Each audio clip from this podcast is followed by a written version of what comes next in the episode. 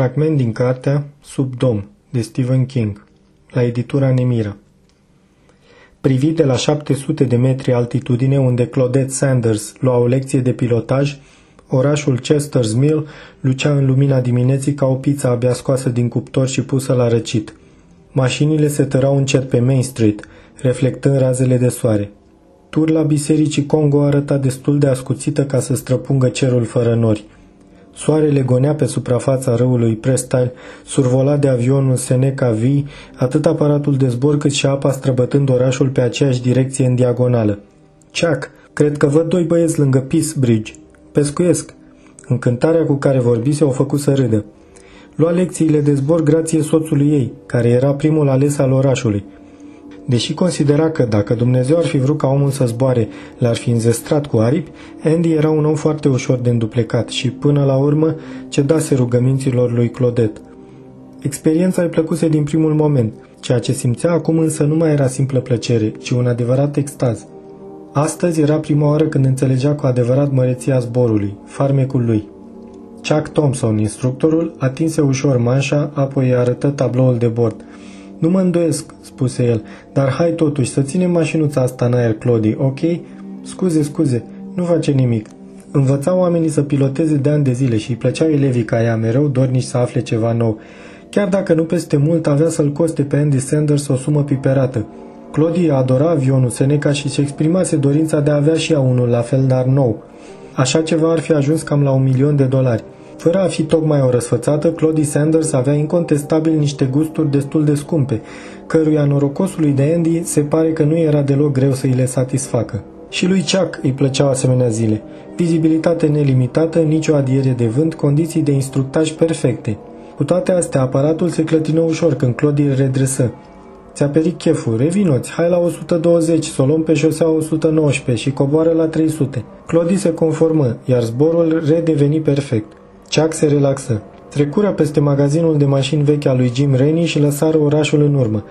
De o parte și de alta a șoselei 119 se întindeau câmpii și copaci învăpăiați de culoare. Umbra cruciformă a avionului aluneca în lungul asfaltului, atingând scurt cu aripa un drumeț cu un rucsac în spate.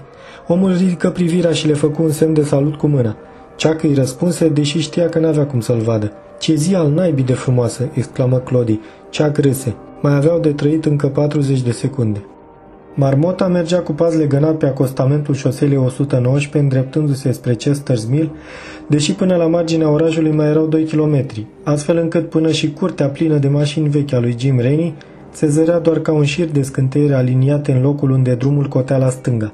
Marmota avea de gând, în măsura în care se poate spune că o marmotă are gânduri, să revină în pădure cu mult timp înainte de a ajunge atât de departe. Deocamdată însă acostamentului convenea de minune.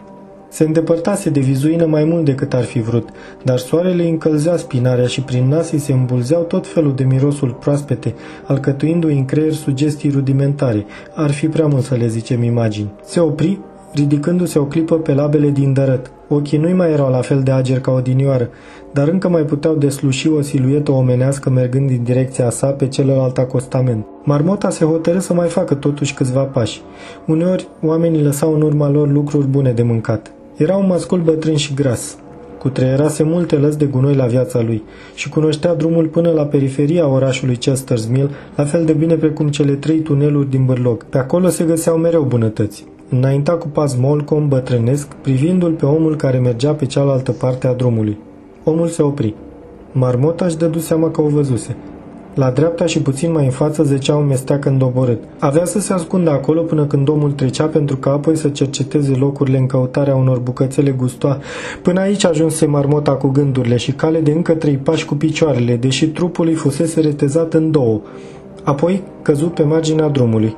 Sângele îi țâșnea spasmodic, intestinele se rostogăliră în țărână, picioarele din apoi mai zvâgniră scurt de două ori, apoi încremeniră. Și ultimul său gând, înaintea întunericului care ne pândește pe toți, marmote și oameni deopotrivă, ce a fost asta? Toate acele cadranelor de pe tabloul de bord căzură la zero. Ce naiba! se miră Claudie Sanders și se întoarse spre ceac. Avea ochii dilatați, dar în ei nu se citea panica, numai uimirea. N-a avut timp să intre în panică. Chuck nu apucă să se uite la panoul de bord. N-a avut timp să vadă mai mult. N-a mai avut timp pentru nimic.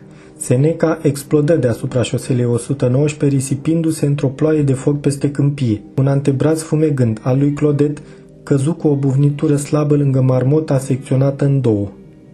Era 21 octombrie. A fost un fragment din cartea Sub dom, de Stephen King, la editura Nemira.